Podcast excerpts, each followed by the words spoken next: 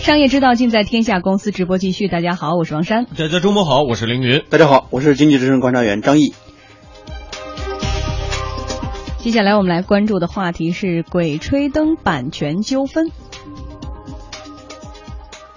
知名的网络小说作家天下霸唱最近啊有点纠结。十月二十九日和三十号的时候，他连续出席了两个发布会，宣布呢将自己的两部作品授权改编成网络剧，《新鬼吹灯之摸金符》授权给了鹿港互联合，《鬼吹灯之牧野鬼市》授权给了向上影业。然而，这两次授权却遭到了阅文集团和企鹅影业的抗议。嗯，阅文集团呢就发表声明说，作者天下霸唱已将独家将这《鬼吹灯》系列，包括可能撰写的续集、前传、后传、外传等全部作品，独家转让给阅文集团了。旗下呢，它是有极点网的。那么，阅文集团拥有该系列作品全部的著作权、产权。权利目前市面上真正拥有《鬼吹灯》网络剧改编权的只有企鹅影业一家。声明还说，其他任何公司套用《鬼吹灯》的世界观构架，或者借用了胡八一、王凯旋、Shelly 杨、明书这些读者耳熟能详的角色名字来拍摄电影、网剧的行为，均可能构成侵犯著作权。否则，要么就是挂羊头卖狗肉，借用《鬼吹灯》这三个字的宣传效应吸引眼球，但是实质上呢，与《鬼吹灯》系列小说没有任何关系。企鹅影业相关人士也表示，“鬼吹灯”这三个字，网络剧方面只能企鹅影业使用，包括主人公胡八一的名字。我们不管阅文集团和天下霸唱之间怎么签订的协议，协议有没有过期，具体姓名有没有规定，我们要保护我们的权益。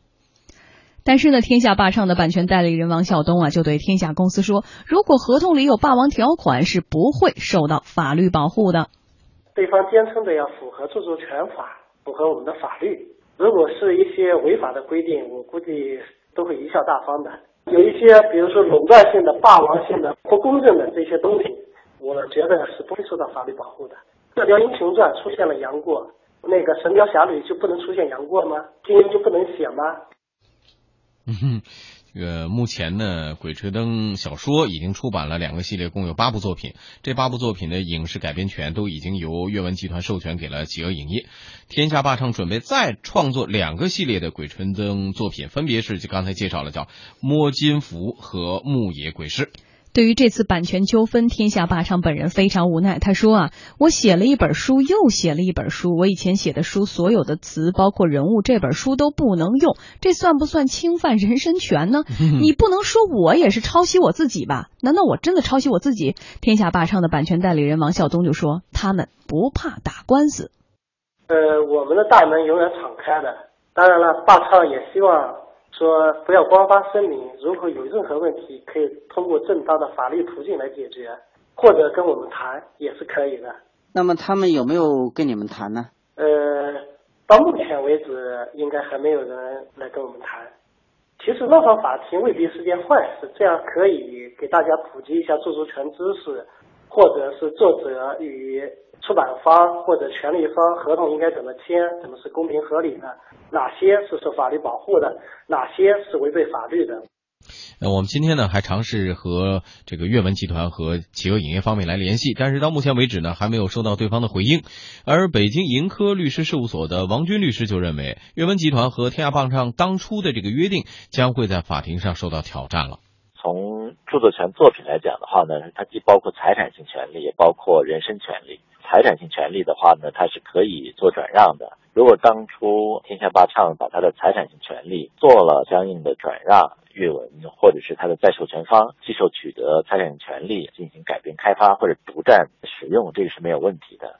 但是对于其中作品的一些人物的名称，或者是作品的再行的创作啊，特别是基于原创作者本身的创作。这种垄断行为，或者是这种呃约定本身是否合法有效，我认为还是是应当受挑战和质疑。整个著作权法的规定其实是保护和鼓励作品的继续的创作和传播的，啊，不能基于一方的单方那种垄断利益而导致作品的创作行为被限制，或者是被禁止，或者作品的继续开发被限制和禁止啊，或者是说如果形成这样限制和禁止的话，应该有所对待的体现。嗯，我们是不是可以理解为这个著作权或者这些人物到底属于谁，还是要看天下霸唱最开始那合同是怎么签的吧？对合同一方面，我们看其实这个著作权法这几年也是在不断修订的。最早呢是从一九九零年开始，然后二零零一年当时我们加入 WTO 那时候修订了一次，然后在二零一一年的时候进行第三次修订。这次修订到现在为止还没有结束。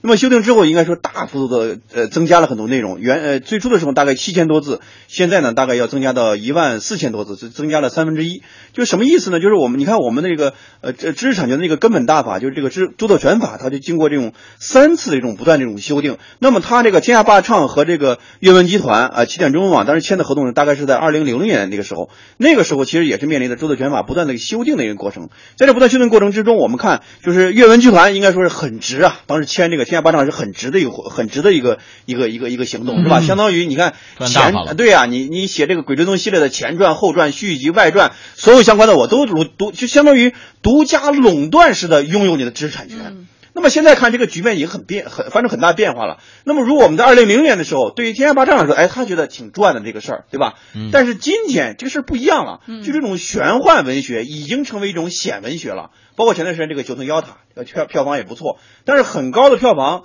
跟张牧野、跟天下霸霸唱本人没有任何的关联，嗯没有任何的利益这种分享啊，基本上都是和企鹅影业和这和这个呃阅文集团、起点中网他们是有关联的，跟天下霸唱没有关系的。那么这种新的蛋糕，我觉得也刺激了天下霸唱要实现自己更多的商业价值和更多这种利益。那么之前的时候，零六年大概两三年的时间里面，天下霸唱通过这种版权收益的话，他自己那一年大概有几百万这种收入啊，五六百万这种收入。但是现在不一样了，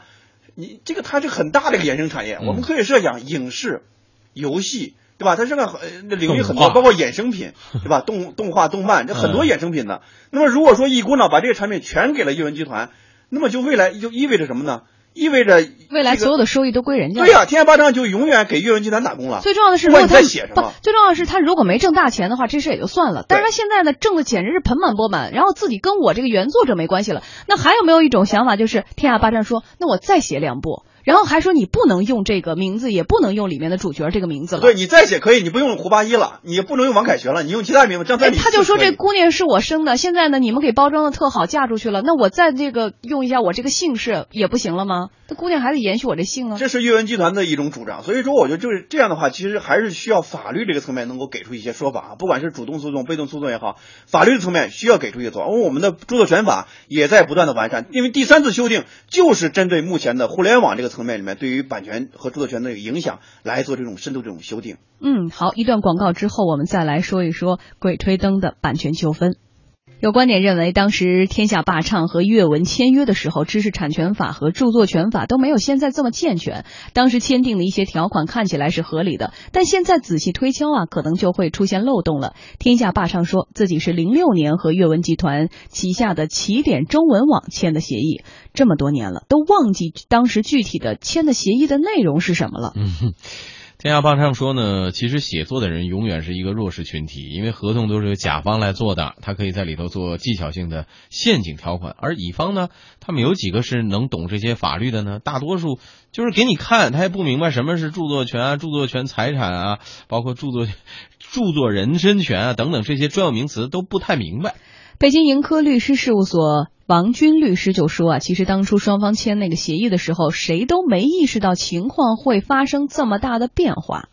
当初在这些文学网站进行原始创作的时候，本身没有意识到作品未来会有这么大的影响力。对于网站平台来说的话呢，他可能也没有意识到未来某些作者的作品可能会有如此大的市场价值或者社会影响。对于双方来讲的话，那合同签的，特别是对于原创作者来讲的话呢，他是不是非常审慎？所以在这种情况之下，基于合同目的的话，我们认为应当还是在已完成的作品本身来进行约定是比较公平合理和恰当。如果说对于未来做出过度的限制的话呢，我认为这会形成一种壁垒，这是不应当出现的一种情况。嗯，王军律师也提醒，文学作品现在有很多价值可以挖掘，特别是那些热门的作品，在跟人签合同的时候，一定要写明啊授权的时间和范围。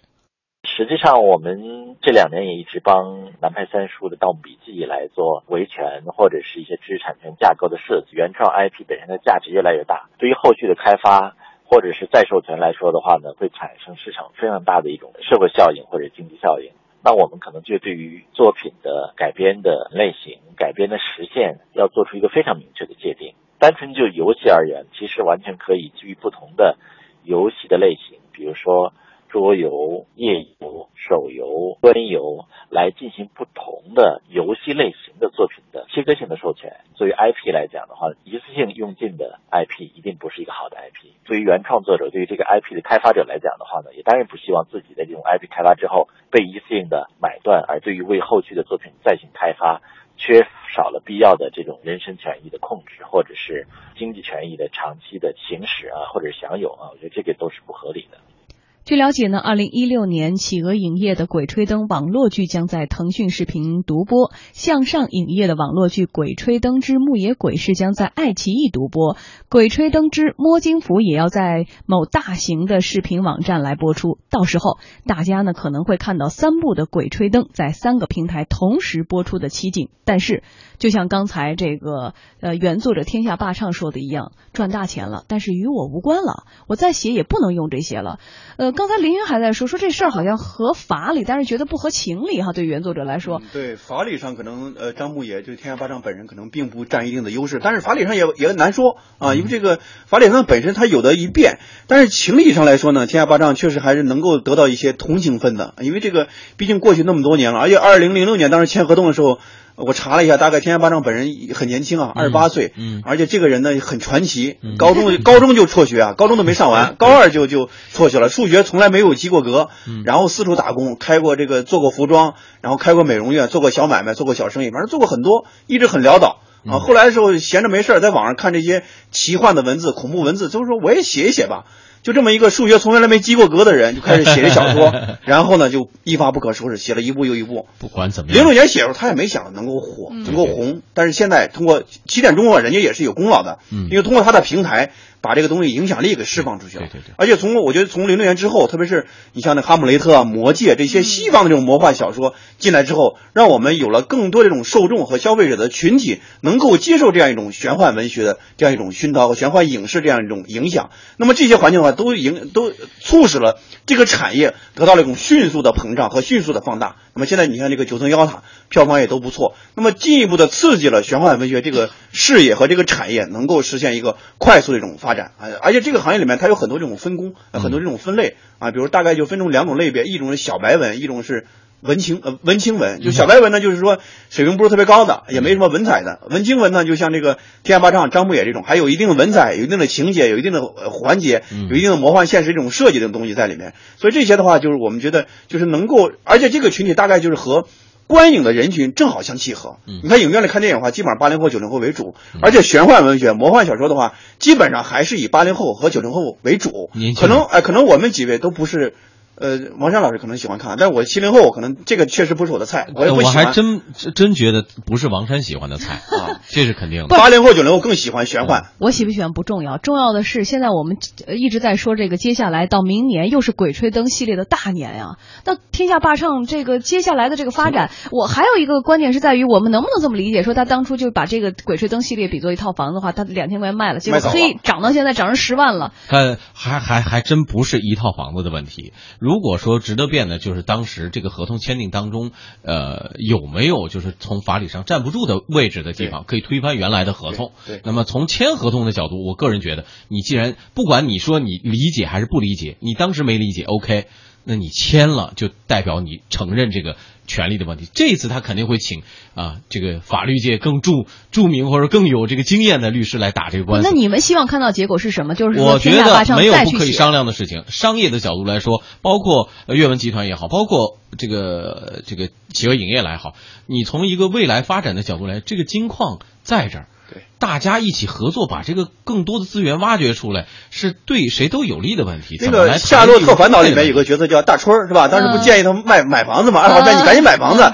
有点类似哈。这房子卖早了，卖的有点卖的太便宜了，所以导致而且这个市场的蛋糕越来越大。所以说，天下霸唱的话，维护他正当权益的话，我觉得不能靠情绪，不能靠情感，还是要靠法律。当时合同怎么签的？然后著作权法也在修订，也在不断的修正。那么我觉得通过法律的方式来维护和主张。来自己的权益。到目前为止，我们仍然觉得天下霸唱是一个有非常有创作力的作家，对吧？没错吧？不写胡八一，写个胡八二嘛。如果说大家真的谈到那种位置的话，OK，你的这几部到此为止了。他再创作一个类似的系列的作品，有没有可能是有种可能？那么损失对于双方来说都是有损失的。但是对于市场来说没有损失，对于才华来说是一种释放啊，对吧？而且对于消费者来说，看到了更多更好的东西。应该说，他如果再创一个新的系列的来说的话，各方面的市场拓展呀、影响力的东西都会有一定的损失。但是最重要一点是，其实是不是给更多的，不论是这个呃新兴作家也好，网络作家也好，提了一个醒儿。任何的东西未来是不可预判的，不知道哪股风气就让你站在了风口的浪尖。